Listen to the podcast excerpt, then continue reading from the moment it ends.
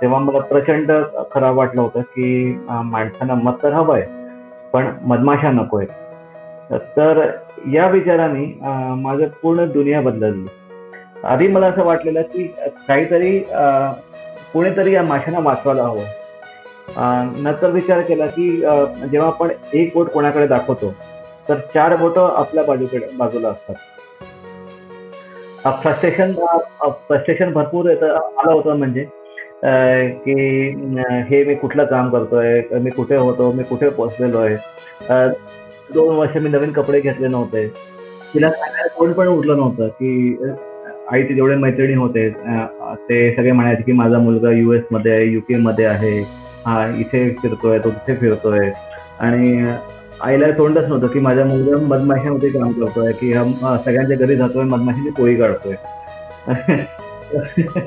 तर आई आईने आपल्याला मैत्रिणींना भेटणं कमी केलं होतं. नंतर माझ्या रिलेटिव्हसने मला वेड्यात काढलं होतं की तुझा मुलगा वेड्यात झालाय म्हणून, की हे योग्य नाहीये. एक पोळ तुम्ही वापरता त्यामुळे जवळजवळ एक दीड लाख माशांचा जीव असतो.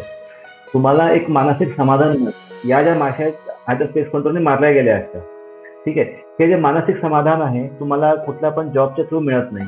तर मी हेच म्हणेन की या गोष्टी मी मधमाशाकडून शिकलो.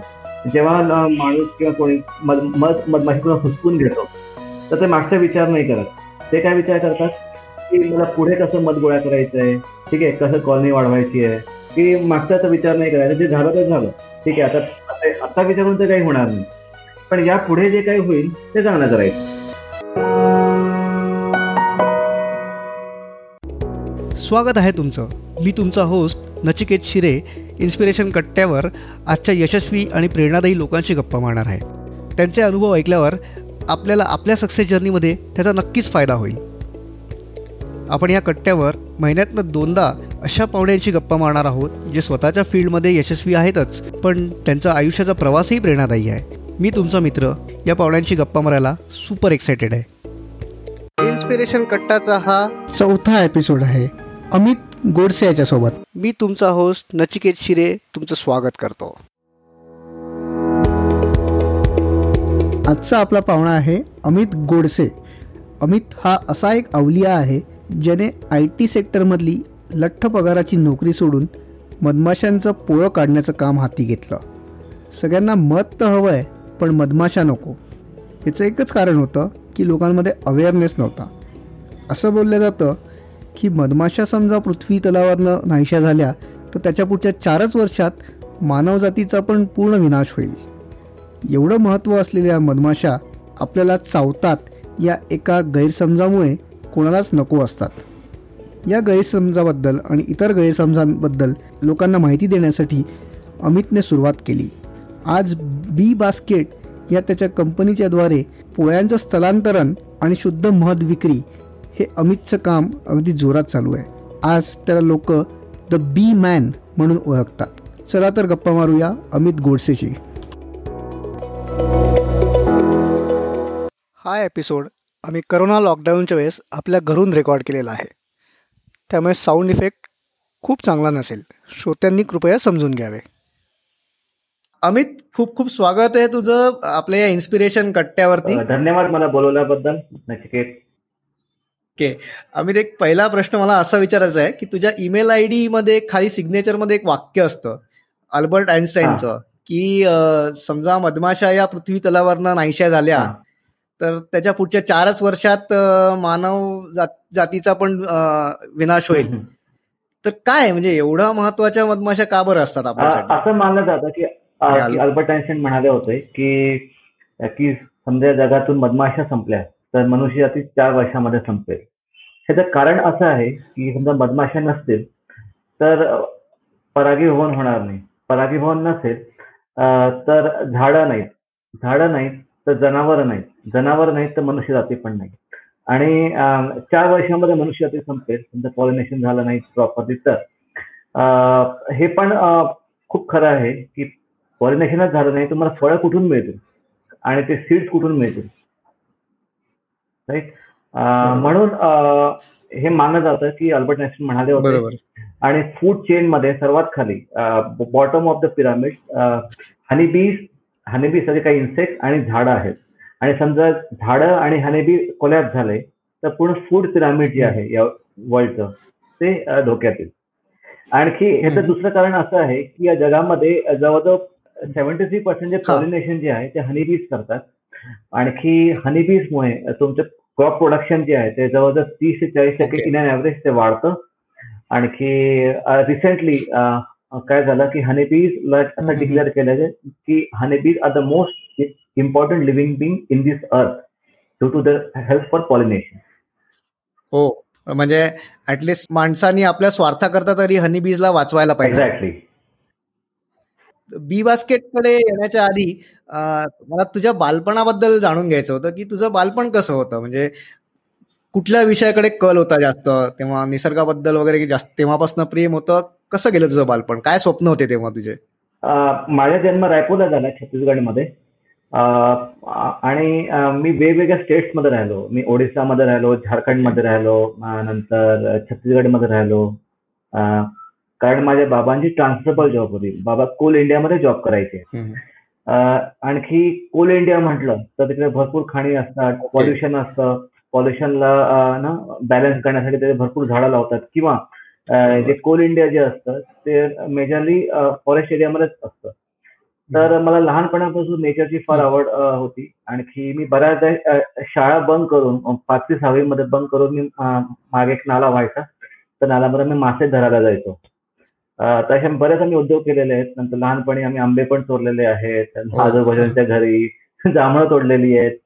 तर मला लहानपणापासून नेचरची प्रचंड आवड होती. आणखी आणखी आजोबाच्या मुलांसोबत फिरायचो, खेळायचो, शाळा बंक करायचो त्यावेळेस. तर माझ्या आईला वाटलं की ह्याचं काही खरं नाही, आतापासून असं वागायला लागलाय तर शिक्षण होणार नाही. तर माझं शिक्षण आठवी पर्यंत ओडिसामध्ये झालं, सेंट्रल स्कूलमध्ये, केंद्रीय विद्यालयामध्ये. त्यानंतर मला आईबाबांनी रायपूरला शिफ्ट केलं, कारण तिथे आजी आजोबांकडे राहील, कमीत अभ्यास तरी करेल, इथे जसं उन्हाळ्या करत बसेल मित्रांसोबत फिरून फिरून. तर लहानपणापासून मला नेचरची प्रचंड आवड होती. अभ्यासाकडे लक्ष कमी होतं. रायपूरमध्ये आल्यानंतर माझे थोडे पर्सेंटेज चांगले मिळाले, आणखी मार्क्स चांगले मिळाले, तर इंजिनिअरिंगमध्ये ऍडमिशन मिळाली. आणखी आणि तेव्हा माहिती नव्हतं लाईफमध्ये काय करायचं, सगळे इंजिनियर बनतात म्हणून मी पण इंजिनियर झालो, मेकॅनिकल इंजिनियर झालो. नंतर मुंबईला जॉब लागला आय टी कंपनीवर. मी कॉन्क्रीटच्या जंगलात पोचलो, आणि तिथे मी विकेंडला काय विकेंडला मी ऐरोलीला, वाशीला, जिकडे मॅनग्रोव्हचे फॉरेस्ट आहे तर तिकडे मी जायचो, बटरफ्लाईज बघायचो, नंतर बर्डिंग करायचो. आणि विकेंडला मी बऱ्याचदा ट्रेकिंगला जायचो. आसपास जेवढे फोर्ट्स आहेत, तिथे किल्ले आहेत, तिथे मी ट्रेकिंगला जायचो. तर असं करून मी नेचरशी जोडून राहिलो.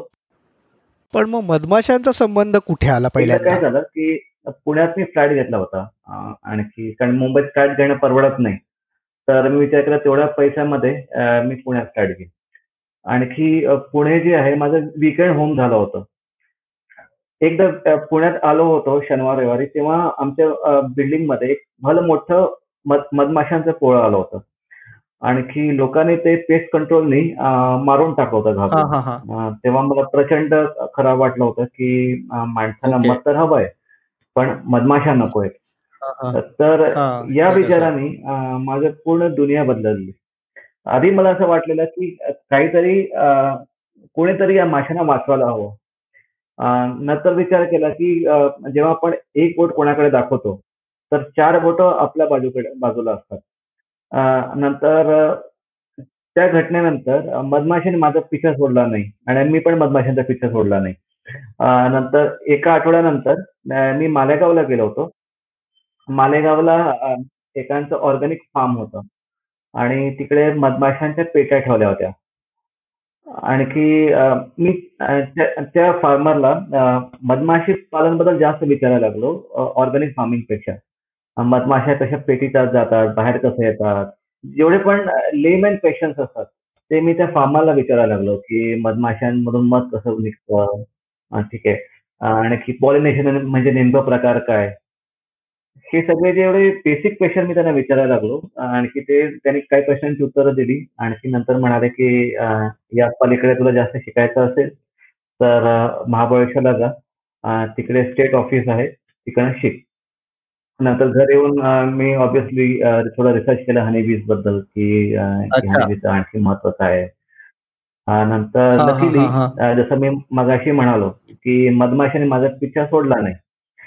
अ, पुण्यामध्ये अ, पुण्या पुण्यामध्ये एक केंद्रीय मधुमक्षिका पालन केंद्र आहे. ते अख्ख्या भारताचं सेंटर पुण्यामध्येच आहे. बरं. अ, लकीली अ, मी तिकडे गेलो आणि हां, हां. तिकडे बॅच सुरू होणार होती अ, मधमाशी पालनाची महिन्याभराची. अच्छा. आणि आणखी मला माहिती होतं की महिन्याभरात सुट्टी तरी मला ऑफिसमध्ये मिळणार नाही आणि खरं बरोबर. कारण हां. सांगितलं तर हां, अ, मी हां. जाऊ पण शकणार नाही की ते आधीच अप्रूव्ह करणार नाही, सुट्टी हां, हां. अप्रूव्ह करणार नाही, आणखी नंतर मला जाता पण येणार नाही. अ, बरोबर. मग मला माहिती होतं असं काहीतरी होईल. हां, अ, हां. तर मी ऑफिशियली आजारी पडलो. अच्छा. अ, ओके. तर अ, महिनाभर मी सुट्टी घेतली ऑफिस ऑफिशियली आजारी पडून. अच्छा आणखी अच्छा. ते- त्या- कारण तेव्हा डे कारण तेव्हा डेंगीची साथ भरपूर चालू होती. बरं. तर अ, मी ऑफिसमध्ये सांगितलं की मी मला डेंगी झालेला आहे, मी महिनाभर येऊ शकणार नाही. ओहो. ते की आता डेंगी म्हटलं तर बरोबर.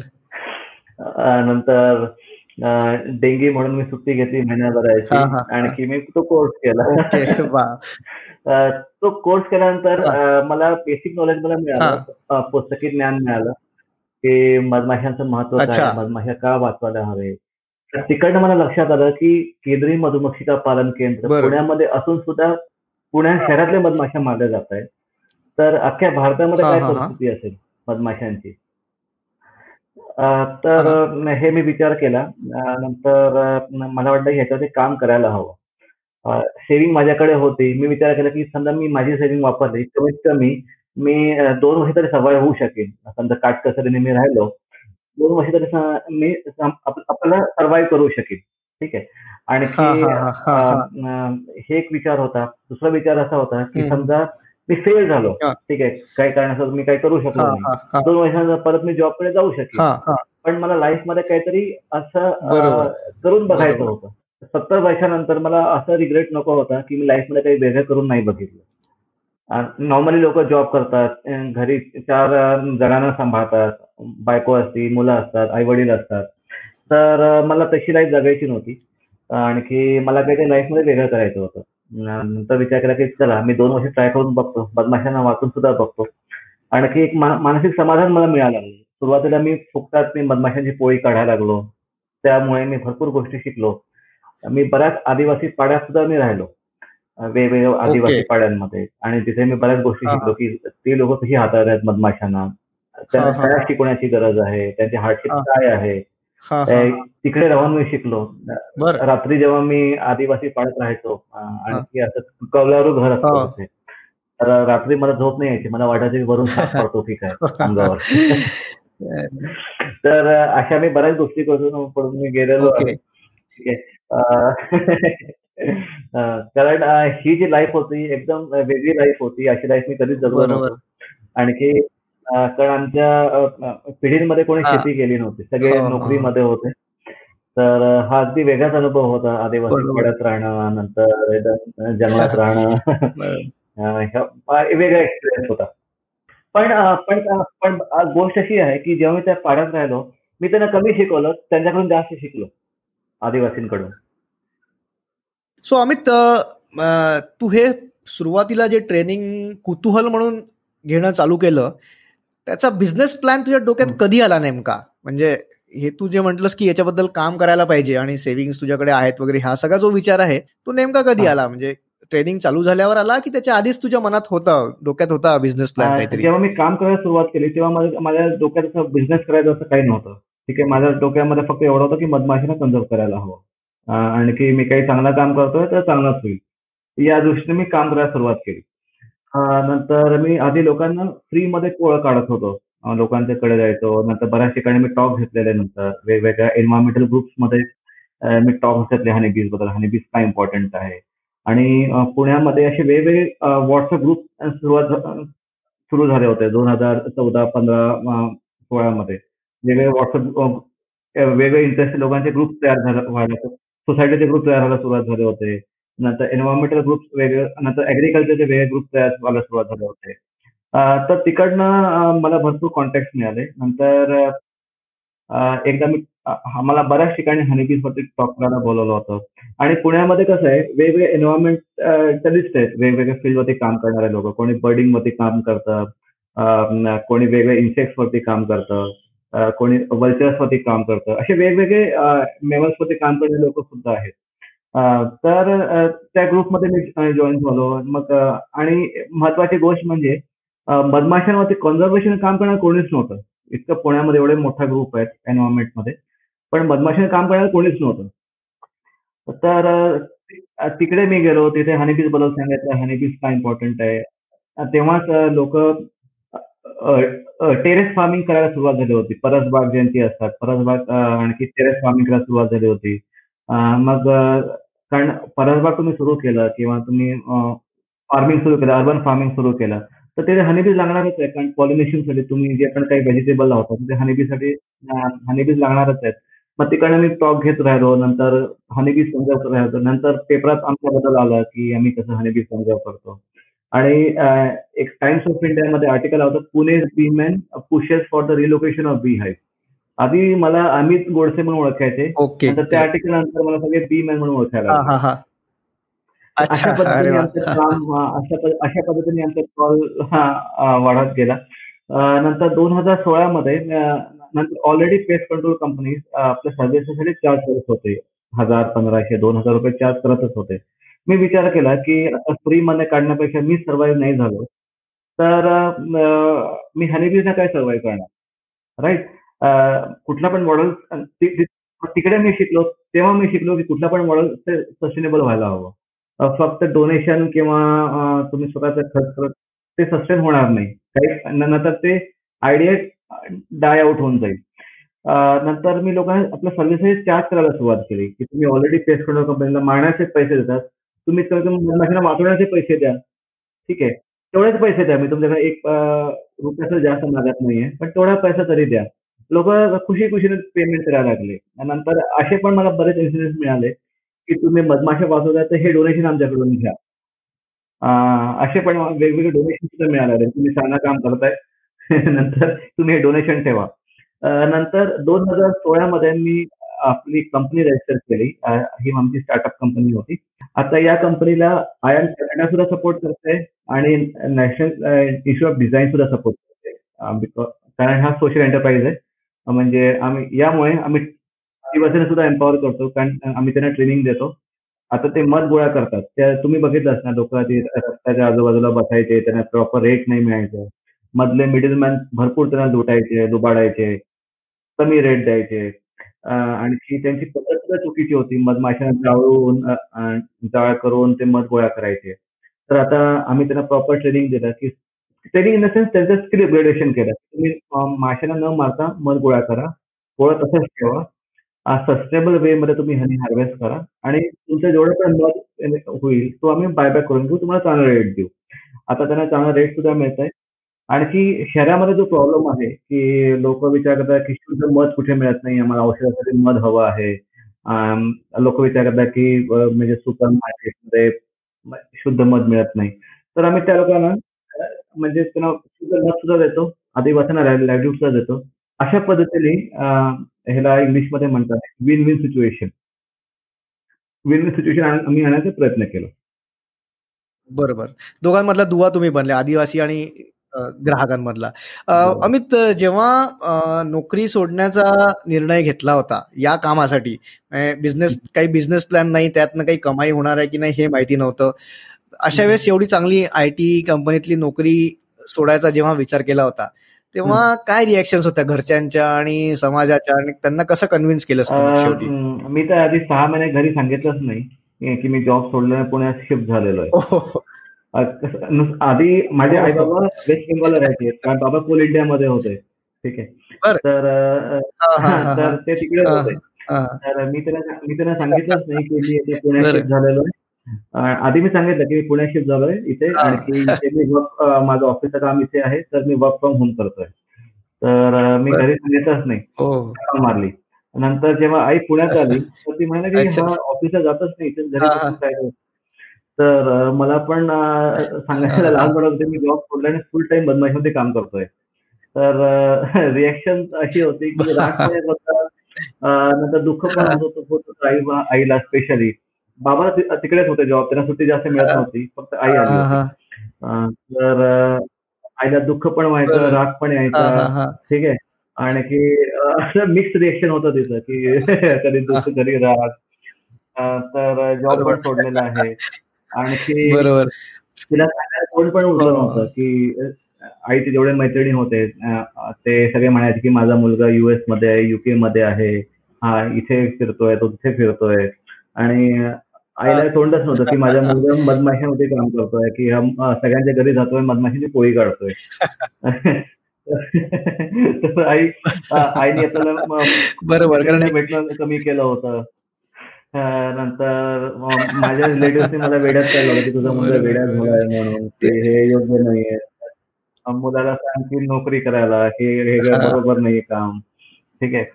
आणखी अं, अं, हा, अं, बऱ्याचदा म्हणायचं की हे स्टँडर्डचं काम नाहीये आपलं, तुझं जेवढं एज्युकेशन आहे, ठीक आहे. अं, तर असे मला बरेच अं, हा, अं, हा, हा. म्हणजे रोड रोड ब्लॉक माझ्या समोर होते, ठीक आहे. पण अं, मी मी विचार बरोबर करत होतो की मी चांगला काम करतोय, काहीतरी चांगलं होईल, काहीतरी चांगलं घडेल, एवढंच फक्त विचार हा करून ते काम कंटिन्यू बरोबर ठेवायचं. नंतर बरोबर आई वडिलांनी न- बरोबर वडील थोडं सपोर्ट करायचे, ते म्हणाले की अं, तुला जे जे काही काम करायचंय अं, ते बर- प्रॉपरली कर. हा हा अं, पण हा हा हा पण या रोडब्लॉक मधून मी पुढे गेलो. बरोबर ग्रेट पण अं, म ह्या सगळ्या गोष्टी होत असताना कधी तुला फ्रस्ट्रेशन आलं नाही, की म्हणजे आई पण नाराज आहे, आईला पण दुःख होतंय, पैसे पण मिळत नाहीये, आपण काय करतोय, परत वापस जायला पाहिजे, असं कधीतरी अं, मनात आलं तुझ्या, की नाही कधीच? फ्रस्ट्रेशन तर मध्ये मध्ये भरपूर यायचं, ठीक आहे. अं, तर अं, हा हा हा म्हणजे हे पुढे काय होणार आहे काही माहिती नाही, ठीक आहे, कारण अं, या रस्त्यातून कोणीच पुढे हा, गेलं हा. नव्हतं, हे सगळं नवीनच पाहत होतं. लोक बी किपर बरोबर होते, मशीचं हो पालन करायचे आणि हा विकायचे, हा बी कॉन्झर्वेशनच्या थ्रू तुम्ही बरोबर स्टार्टअप सुरू केलं आणि कोणीच इंडियामध्ये केलेलं नाहीये. तर अं, पूर्वीचा पण काहीच डेटा आपल्याकडे हा हा नव्हता, हा काय होणार आहे, किती कॉल्स येणार आहे. सुरुवात बरोबर इथून होती अं, की अं, तुम्हाला हे सुद्धा माहिती नव्हतं की म- अं, पुण्यामध्ये किती कॉल येऊ शकतात तुम्हाला. आधी आधी ज्या मी बरोबर काम करायला सुरुवात केली होती, तर मला न- महिन्यातून दोन किंवा तीन कॉल यायचे हा यावेळेस, कारण लोक मला ओळखायचेच नाही. हो अं, नंतर अं, हा हा पेपरामध्ये हा बरोबर आल्यानंतर टॉक्स आणि ह्याच्यामुळे लोक मला ओळखायला लागले. तर आता असं मला मला वाटतं की मेजरली कॉल आता आम्ही पुण्यामध्ये हँडल करतो, बी हाईव्ह रेस्क्यूचे. ओके फ्रस्ट्रेशन बरोबर फ्रस्ट्रेशन भरपूर येतं- आलं होतं, म्हणजे अं, की अं, हे मी कुठलं काम करतोय, मी कुठे हा हा होतो, हा मी कुठे पोहोचलेलो आहे, अं, दोन वर्ष मी नवीन हा कपडे घेतले नव्हते. हे बरोबर भरपूर अं, गोष्टी आहे. नंतर अं, म्हणजे हो कमी ऑफकोर्स पैशात हा आणि कमी खर्चात राहायचं, आणखी हे सगळं एक, कारण कसं आहे, अं, म्हणजे अं, म- बरोबर जेव्हा तुम्हाला सॅलरी यायला लागते तर तुम्हाला अं, ब- बाकीच्या गोष्टी घ्यायच्या अ, सुचतात, ठीक आहे. पण तुम्ही चांगल्या गोष्टी रा- खात होता, राहत होता, बरोबर तिकडे तुम्ही ऑस्ट्रेलिया ड्राईव्ह मध्ये जाणं हे बरोबर फार डिफिकल्ट होतं. अ, पण हो अ, ध्येय होता, हो अ, हा. ध्येय पुढे सगळं गौण होऊन जातं. हा, बरोबर पण मग अ, त्या फ्रस्ट्रेशन मधनं बाहेर येण्यासाठी काय कुठ काय मोटिवेशन अ, होतं? एक तर मोटिवेशन हे होतं की तुम्ही अ, जेव्हा तुम्ही मधमाशांची एक पोळं तुम्ही वापरता, त्यामुळे जवळजवळ एक ते दीड लाख माशांचा जीव असतो, तुम्हाला हो एक मानसिक समाधान मिळतो की अ, हो तुम्ही अ, म्हणजे जवळजवळ तुमच्या या प्रयत्नातून तुम्ही एका पोळ्यातून एक ते दीड लाख माशांचा जीव वाचवलेला आहे. या ज्या माशा आहेत, आता स्पेस कंट्रोलने मारल्या गेल्या असतात, ठीक आहे. हे जे हो मानसिक समाधान आहे तुम्हाला कुठल्या पण जॉबच्या थ्रू मिळत नाही, काम बरोबर करून ते मिळत नाही, आणि ठीक आहे इन्कम पण तुम्हाला होत होती त्या बरोबर बिहेव्हिअर मुळे, बरोबर पण तेवढी इन्कम नव्हती जेवढं मी आधी आधी व्हायची माझी. तर अ, नंतर असे पुण्यामध्ये असे वेगवेगळे स्टार्टअप ग्रुप राईट सुद्धा तयार झाले होते, वेगवेगळे स्टार्टअप्स होते. अ, नंतर दोन हजार अ, पंधरा सोळा सतरा पासून स्टार्टअप कल्चर हा जास्त हा आलं. अ, बरेच वेगवेगळे स्टार्टअप यायला लागले होते, बरोबर एन्व्हायरमेंटलचे स्टार्टअप यायला लागले होते, कोणी टेरेस फार्मिंगचं स्टार्टअप करत होतं, कोणी देशी अ, गा- गाईचं हा संगोपनाचं हा काम स्टार्टअप होतं. असे वेगवेगळ्या लोकांचा ग्रुप फॉर्म झाला. आम्ही दर अ, बरोबर वीकमध्ये भेटायचो, दहा दिवसातून एकदा भेटायचो. आ- आम्ही सगळे समदुखी होतो की हा, ओके की ठीक आहे आता आम्हाला ज- आम्ही जॉब सुद्धा आम्हाला जॉब जॉब सोडून आम्हाला ते तर आनंद वाटतोय, पण त्या- पण पोट कसं भरायचं हा मोठा हा प्रश्न होता. अं, प्रश्न बरोबर नंतर अं, बरोबर एकामेकांना सपोर्ट करणं, नंतर आम्ही ग्रुप फॉर्म केला होता सगळ्यांनी मिळून, सस्टेनेबिलिटी ग्रुप्स म्हणून एक फॉर्म केला होता. हा हा म्हणजे म्हणजे मला समजा सूप लागायचं तर मी देशी गाणी सूप घ्यायचो, व्हेजिटेबल लागायचं तर आमचे जेवढे सर्कलमधून जे वेगळे स्टार्टअप्स आहेत ते आम्हाला ते आम्हाला प्रोड्यूस द्यायचे. कोणाला हनी हवं असेल तर आम्ही त्यांना द्यायचो. आता अशा पद्धतीने आम्ही आम्ही कम्युनिटी तयार झाली, एक कम्युनिटी आम्ही तयार करायचा प्रयत्न केला पुण्यामध्ये की एक आणि एकामेकांना त्यामुळे भरपूर सपोर्ट झाला. अमित, पहिलं पोळं कधी काढलं होतं ते आठवतं तुला, आणि तो अनुभव कसा होता? पहिलं पोळं मी काढलं होतं पुण्यामध्येच काढलं होतं, आणि की म्हणजे सेंट्रल इन्स्टिट्यूटचे प्रोफेसर होते, ठीक आहे, तिथले सायंटिस्ट होते, त्यांच्यासोबत मी काढलं होतं. कारण की सुरुवातीला काढलं त्यांनी आणि मी त्यांना हेल्प करत होतो. आणखी जेव्हा मी पोळं हाताळायला लागलो मला एका वेळेला जवळजवळ दहा माश्या चावल्या होत्या, आग्या माश्या ते सुद्धा, ठीक आहे. तर आग्या माश्या चावल्या होत्या आणि मग ते हँडलिंग करून मला बापरे ह्याला असं हँडल नाही करायला हवं, मी खूप जोरात मग माशांना धावलो आणि की प्रॉपर हँडल नाही केलं म्हणून त्या माश्या आम्हाला चावल्या. तर भरपूर मला लर्निंग मिळाली. आणखी हे पण मला लर्निंग मिळाले की ठीक आहे दहा मासे चावला इतकंच दुखतं, आधी तर मला हे सुद्धा माहिती नव्हतं की किती दुखेल मासे चावल्यावर. सुरुवातीच्या तुम्ही फर्स्ट पॉईंट तुम्ही काढता आग्या माशांचं, माशांचे पण पाच प्रकारचे स्पिशीज आहेत वेगवेगळ्या. आणखी पेटीवर माशांचं स्टिंगिंग वेगळं असतं, आग्या माशांचं स्टिंगिंग वेगळं असतं. तर जेव्हा पहिला पहिला प्रसाद मिळाला मधमाशांकडून तर मला वाटलं की हा आता एवढं देवतो एवढं मी सहन करू शकतो, आता मी आणखी आणखी काम करू शकतो. तर तर हाताळलो नंतर जसं जसं पोळी मी रेस्क्यू करायला लागलो, हँडल करायला लागलो, मला टेक्निक करायला लागलं, प्रॅक्टिकल एक्सपिरियन्स माझा जास्त वाढत गेला. तर आता मला किती जरी मासे चावलं तर तरी मला काही फरक पडत नाही, माझी बॉडी आता इम्युन झालेली आहे. आता आता माझ्या बॉडीमध्ये अँटीबॉडीज तयार झाल्या आहेत बी व्हेनमचे, आता मला काही होत नाही. पण ते बी व्हेनम काही अंशी मला असं वाटतं औषधी पण असतं ना? हो, आता समजा बी व्हेनम तुम्हाला तुम्हाला महिन्यातून एक दोन बी स्टिंग होत असेल तर ते औषधीच आहे.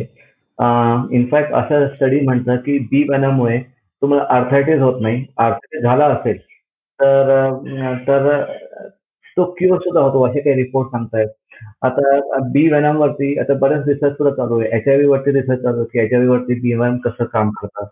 आता एक रिसर्च हे पण चालू, कोविड वरती बी व्हेनमचा काय परिणाम होतो किंवा वेगळे बी प्रोडक्टचा काय परिणाम होतो ह्याच्यावर पण रिसर्च चालू आहे वेगळ्या गोष्टीवरती. आता बी बास्केट ही जी तुमची कंपनी आहे ती कुठे स्टँड करते, म्हणजे किती मोठा स्कोप ऑफ वर्क किती वाढलेला आहे in terms of number of clients म्हणा किंवा टर्नओव्हर म्हणा किंवा एरिया आपण म्हणा, किती काय जिओग्राफिकल एरियामध्ये तुम्ही? आता आतापर्यंत आम्ही जवळजवळ पाच हजार सहाशे प्लस बी हाईव्ह रेस्क्यू आम्ही करून चुकलो तेवढ्या चार वर्षामध्ये. आम्ही फक्त पुण्यामध्येच नाही मुंबईमध्ये सुद्धा बी हाईव्ह रेस्क्यू केलेला आहे. नंतर आता आमचा टर्न टर्न ओव्हर आहे जवळजवळ फोर्टी फोर्टी लॅक्सच्या आसपास टर्न ओव्हर आहे आमचा. आणि आता आपल्या किती मोठी टीम आहे? आता आमची जवळजवळ नऊ लोकांची टीम आहे. बर, आणि बी बास्केट संदर्भातलं तुझं स्वप्न काय आहे की कुठे जायला पाहिजे? आता आता आमचं प्लॅनिंग आहे की जेवढे सिटीजमध्ये जेवढे मधमाशी मारल्या जात आहेत वेगवेगळ्या सिटीजमध्ये, ठीक आहे, स्वतःच आम्ही पुणे आणि मुंबईमध्येच काम करतोय की हनी बी रेस्क्यूचं. पण आता आम्हाला सोशल मीडियामुळे म्हणा किंवा किंवा द बेटर इंडिया आणि बऱ्याच ठिकाणी इलेक्ट्रॉनिक मीडियामुळे आमचं काम ऑल ओव्हर इंडिया पसरलेला आहे. तर आम्हाला बऱ्याच ठिकाणी कॉल येतात की एक कोणी मला मिझोराम कॉल करतं की आमच्या आयझॉल मधून कॉल केलं होतं की आमच्या घरी पोळं लागलंय तर आम्हाला रेस्क्यू करायचंय, कसं करता येईल. कोणी बँगलोरवर कॉल येतात, दिल्लीवर भरपूर कॉल येतात, हैदराबाद मध्ये कॉल येतात की आम्हाला मधमाशा वापरायच्या आहेत. आणखी त्या पूर्ण आर्टिकल मध्ये लोकांना पूर्वी नॉलेज नव्हतं हनीबीज इम्पॉर्टंट काय, तर इम्पॉर्टंट बरोबर हनीबी काय इम्पॉर्टंट हे कळल्यानंतर अवेअरनेस अवेअरनेस वाढलाय.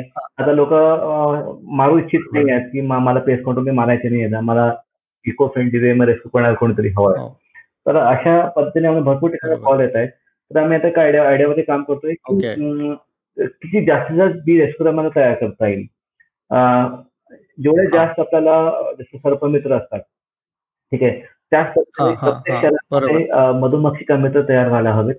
आणि हे जे मधुमक्षिका मित्र आहेत त्या त्या पर्टिक्युलर सिटीज मध्ये बी हाईव्ह रेस्क्यू करते. तर अशा पद्धतीने आम्हाला अख्ख्या भारतामध्ये बी हाईव्ह रेस्क्यू करायचे. त्या त्यासोबतच जेवढे आदिवासी आहेत प्रत्येक आदिवासी भागामध्ये मध गोळा करून आणखी लोकांना शुद्ध मध आम्हाला प्रोव्हाइड करायचं. आता तुम्ही जे काम करता आहे तर त्यात आदिवासींकडनं जे मध तुम्ही कलेक्ट करता हे एक ऍडिशनल सोर्स ऑफ इन्कम आहे त्या आदिवासी लोकांसाठी, पण ते तसं न राहता फुल टाइम मधुमक्खी पालन हा त्यांचा व्यवसाय होऊ शकतो का तुमच्या माध्यमातून? नाही, बऱ्याच आदिवासींसाठी मध हे गोळा करणं हे एक मुख्य सोर्स ऑफ इन्कम आहे. ओके. कारण आदिवासी जे आहेत ते डिपेंडेंट आहेत फॉरेस्टवरती. आणखी मेजर सोर्स ऑफ त्यांचा इन्कम जो आहे, कारण वृक्ष तोडीवरती बंदी आलेली आहे जंगलांमध्ये. बरोबर.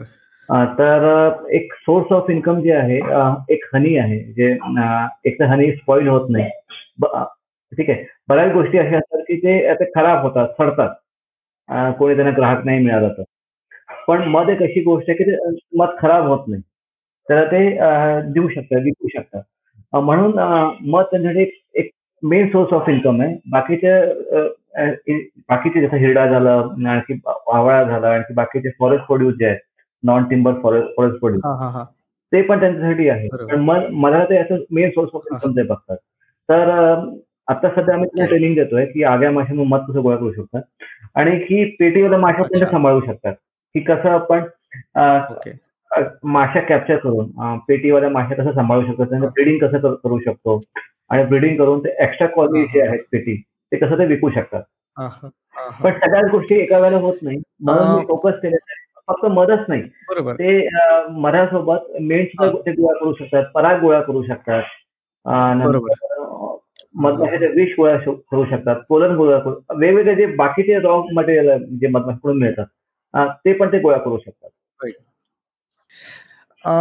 अमित, तुम्ही तुमच्या या बी बास्केटच्या माध्यमातून एक काहीतरी ट्रेनिंग प्रोग्राम पण चालवता, तर ते नेमकं काय आहे, म्हणजे तुम्ही त्याच्या माध्यमातून काय सांगता आणि कोणी ते अटेंड केलं पाहिजे? ट्रेनिंग जे आदिवासींना देतो, आणखी जे सिटीमध्ये हॉबिस्ट आहेत त्यांना शिकायचं आहे की त्यांना एक पेटी ठेवायची आहे किंवा त्यांना अर्बन बी किपर व्हायचं आहे, तर त्यांना पण आम्ही ट्रेनिंग देतो पुण्यामध्ये.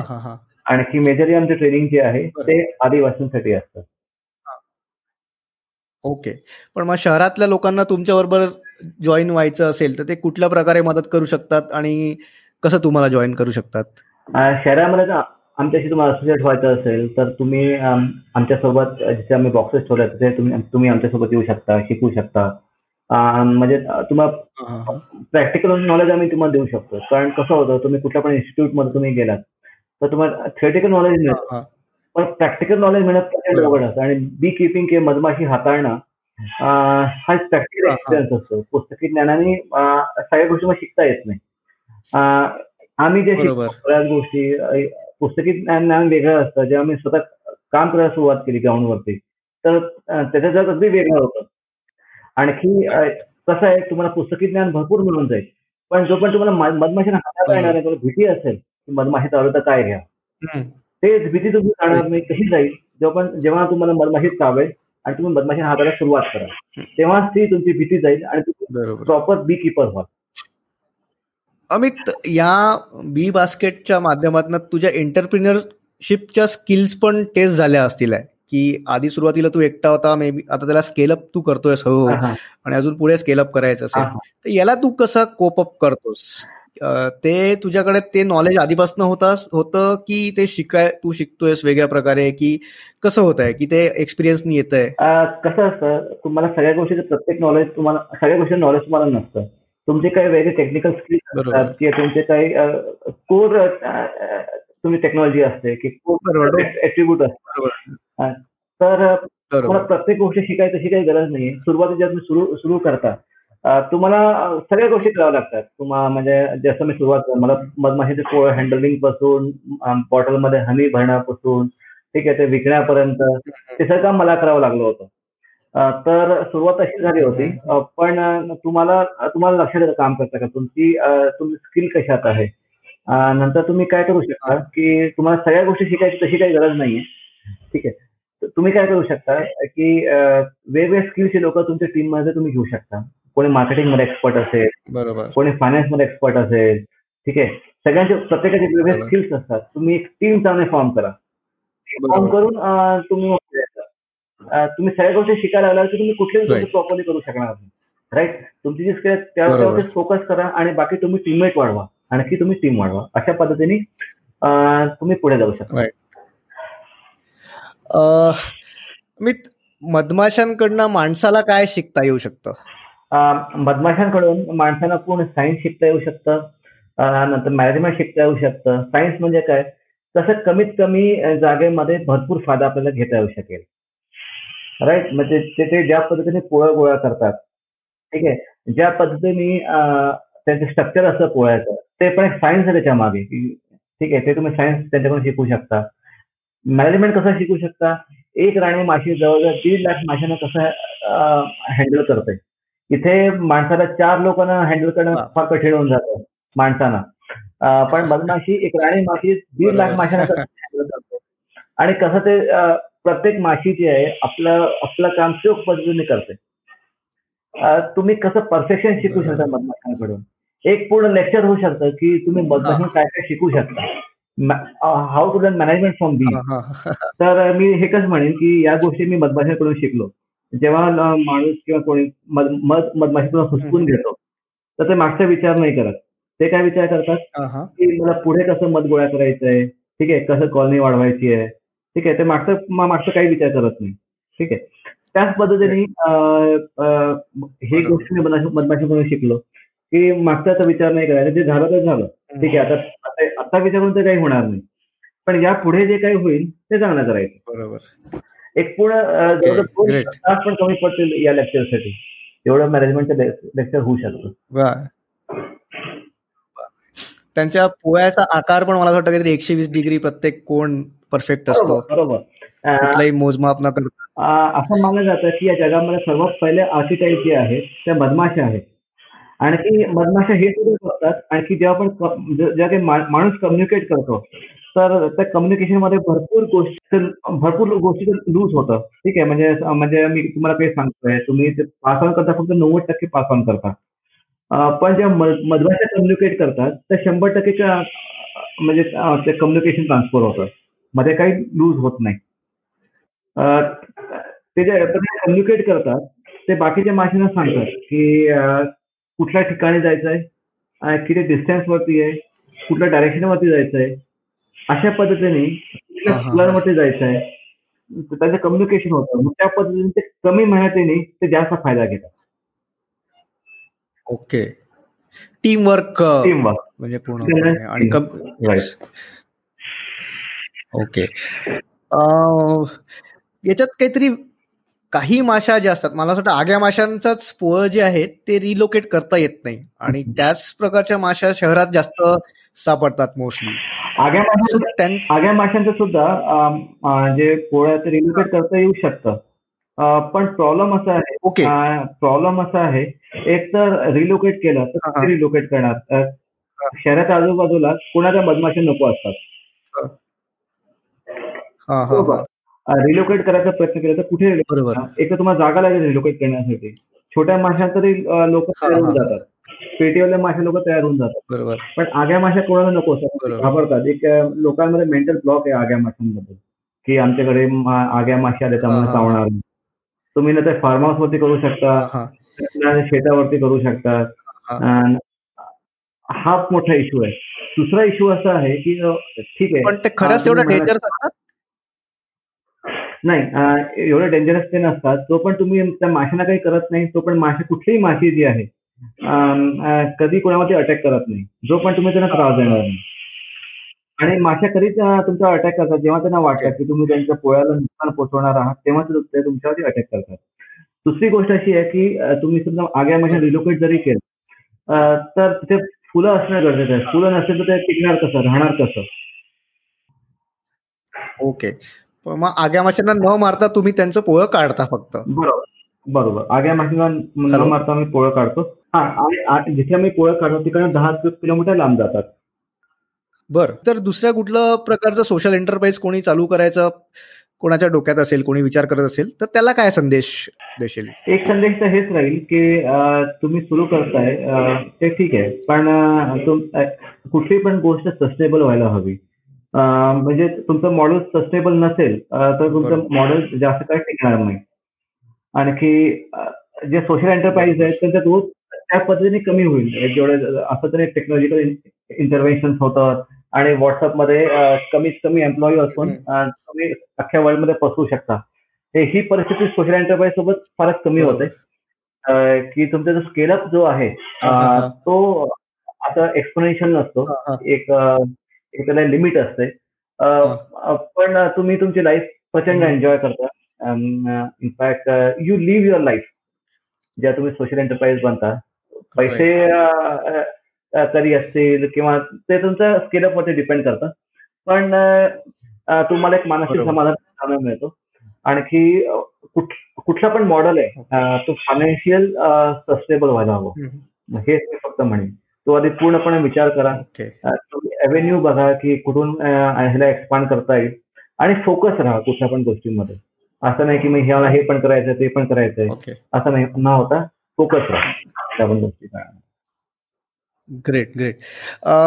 तुला अजून आपल्या श्रोत्यांना अजून काही सांगायची सांगायची इच्छा आहे? अजून काही तू सांगू इच्छितो? हा, तर एक मला हे सांगायचं आहे की तुम्हाला कुठे पण मधमाशांचं पोळं दिसलं तर आम्हाला तुम्ही कॉन्टॅक्ट करू शकता. आम्ही तुम्ही आमची वेबसाईट सुद्धा बघू शकता बी बास्केट डॉट इन, किंवा आमचा फेसबुक पेज सुद्धा आहे बी बास्केट इंडिया, तो पण तुम्ही लाईक करू शकता.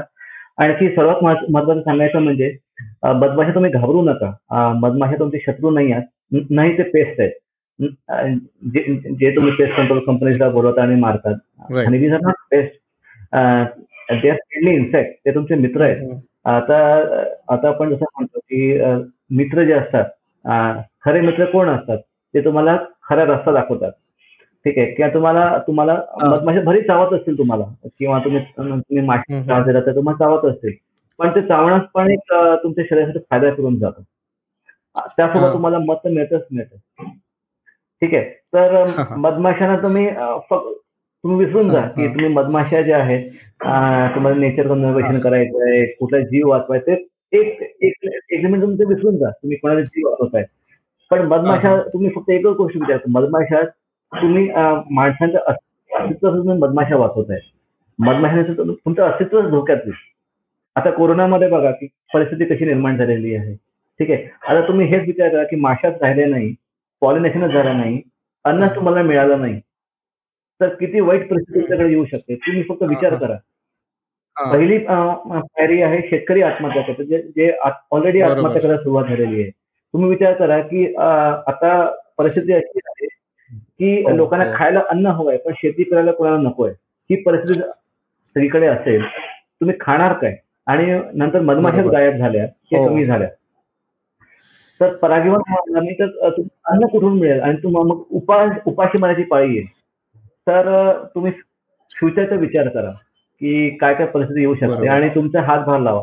एक पोळ राहिला, एका स्टिंग मिळाली, काही फरक पडणार नाही. आणि जेव्हा सोसायटीमध्ये कसं होतं की जेव्हा सोसायटी मेंबर्स लागतं की आमच्या घरी पोळं लागलेलं आहे आणि की तर पेस्ट कंट्रोलने मारून टाकू, तुमचा प्रॉब्लेम नक्की सॉल्व्ह होऊन जाईल की तुमच्या सोसायटीमध्ये मधमाशा मरतील. ठीक आहे, तुम्हाला काय काय दुःख होईल, नंतर सगळं नॉर्मल होईल. पण ह्याचं जे रेपरकेशन त्याला काय होईल माहित आहे का? ठीक आहे, हे नेचर सुद्धा त्याला रिस्पॉन्स करतो कुठल्या पण गोष्टीला. एक मधमाशीचं पूर्ण नुकसान करणं म्हणजे एक पूर्ण गाव उद्ध्वस्त करण्यात, पॉलिनेशन न झाल्यामुळे. तर शेतकरी आत्महत्या करतील, तर तुम्हाला खायला अन्न मिळणार नाही आणि पूर्ण जगाचा तो प्रॉब्लेम होऊन बसेल. आता ऑलरेडी प्रॉब्लेम झालेला आहे. युएसमध्ये तुम्ही बघाल की म्हणजे हनीबीज मरतायत, युरोपियन कंट्रीजमध्ये हनीबीज मरतायत, ऑस्ट्रेलियामध्ये मरतायत. म्हणून तुझे भरपूर शो चालले की या मधमाशांना कसं पण वाचवता येईल, कंझर्व कसं करता येईल. आणि भारतामध्ये अवेअरनेसच नाहीये की मधमाशा कशाला वाचवायला हवे, मधमाशा काय फायदा आहे. आणि लोक असं विचार करतात की माशी मेली तर आम्हाला काय फरक पडतो, माशी मेली तर मेली. ठीक आहे, असा विचार नका करू. कारण या ज्या माश्या ज्या आहेत तुम्ही तुमच्या फ्युचर जनरेशन मारताय. ठीक आहे, ती एवढीशी दिसणारी जरी असली तरी ती माशी आपल्यासाठी खूप जास्त महत्वाची आहे हे तुझ्या सगळ्या याच्यातनं आम्हाला जाणवलंय. अमित, आपण एक आता आपल्या पुढच्या राऊंडकडे वळूया. एक एका वाक्यात उत्तर द्यायची आहेत. तुझ्या दैनंदिन जीवनातली एक सवय ज्याच्यामुळे तू हे सगळं अचीव्ह करू शकलाय. एक तर मी रोज सकाळी मध खातो, सकाळी उठल्यापासून म्हणजे म्हणजे ब्रश न करता एक एक ग्लास पाणी सॉरी चार ग्लास पाणी पितो. एका ग्लासमध्ये मी लिंबू टाकतो, एक लिंबू पूर्ण टाकतो, आणखी दोन चमचे मध टाकतो. हे रोज मी न चुकता करतो. ठीक आहे, बाकीच्या गोष्टी मध्ये बऱ्याचदा मी योगा करतो, ते स्किप होतं, पण हा जो आहे मध खाणं ते मी कधी स्किप नाही करत. एक पुस्तक जे तू वाचलंयस आणि ते तू रेकमेंड करशील सगळ्यांना वाचायलाच पाहिजे. पुस्तक ही सुरुवात माझी सुरू झाली रिच डॅड पुअर डॅड पासून. ठीक आहे, रिच डॅड कसे विचार करतात, पुअर डॅड कसे विचार करतात. ठीक आहे, तर मला असं वाटतं की ज्यांना एंटरप्रेन्योर व्हायचं आहे किंवा ज्यांना लाईफला काही वेगळं करायचं आहे त्यांनी नक्कीच रिच डॅड पुअर डॅड वाचायला हवं. एक शेवटचा हायपोथेटिकल प्रश्न विचारतो आणि मग आपण थांबूया. तुला अमित, समजा उद्या तुला दूरदर्शनवर रात्री आठ वाजता बोलवलं आणि भाईओ और बहनो आणि त्याच्या पुढे एकशे तीस कोटी भारतीयांना काहीतरी पॉझिटिव्ह मेसेज तुला द्यायचा आहे, तू काय सांगशील? मी सांगेन save the bee, save yourself. मधमाशा नसतील तर तुम्ही सुद्धा नाहीत. आणि ती दुसरी गोष्ट अशी आहे, तुम्ही कुठला पण प्रोडक्ट घेताय ब्रँडवरती जाऊ नका. तुम्ही काय करा, कुठल्या पण प्रोडक्टच्या मागे इन्ग्रेडियंट्स बघा, त्यामध्ये किती केमिकल टाकलं आहे, काय काय टाकलं आहे. आता बऱ्याच कंपनीज अशा असतात की तुम्हाला म्हणतात की हे हर्बल टूथपेस्ट आहे, हर्बल क्रीम आहे, पण त्या हर्बल फक्त नावापुरतं असतं, एक दोन ग्रामच असतं, बाकीच्या गोष्टी सगळे केमिकल भरलेल्या असतात. तर मी तुम्हाला सजेशन देईन की तुम्ही ब्रँडकडे न बघता तुम्ही त्या गोष्टीचे इन्ग्रेडियंट्सकडे बघा आणि की त्या इन्ग्रेडियंट्समध्ये काय काय आहे. जे काही तुम्हाला इन्ग्रेडियंट्स कळत नसतील, काय काय बऱ्याच इन्ग्रेडियंट्स असतात, काही कोडिंग वर्डमध्ये नंबर्समध्ये काहीतरी असतात. ठीक आहे, तर ते कोड कॉपी करा, आणखी त्यावर रिसर्च करा इंटरनेटवरती, म्हणजे त्याचे हार्मफुल इफेक्ट काय असतात, काय नसतात, काय करायला हवं, काय नाही करायला हवं. तर आता जसं आता आपलं पीएम म्हटलं की go local and be vocal, right.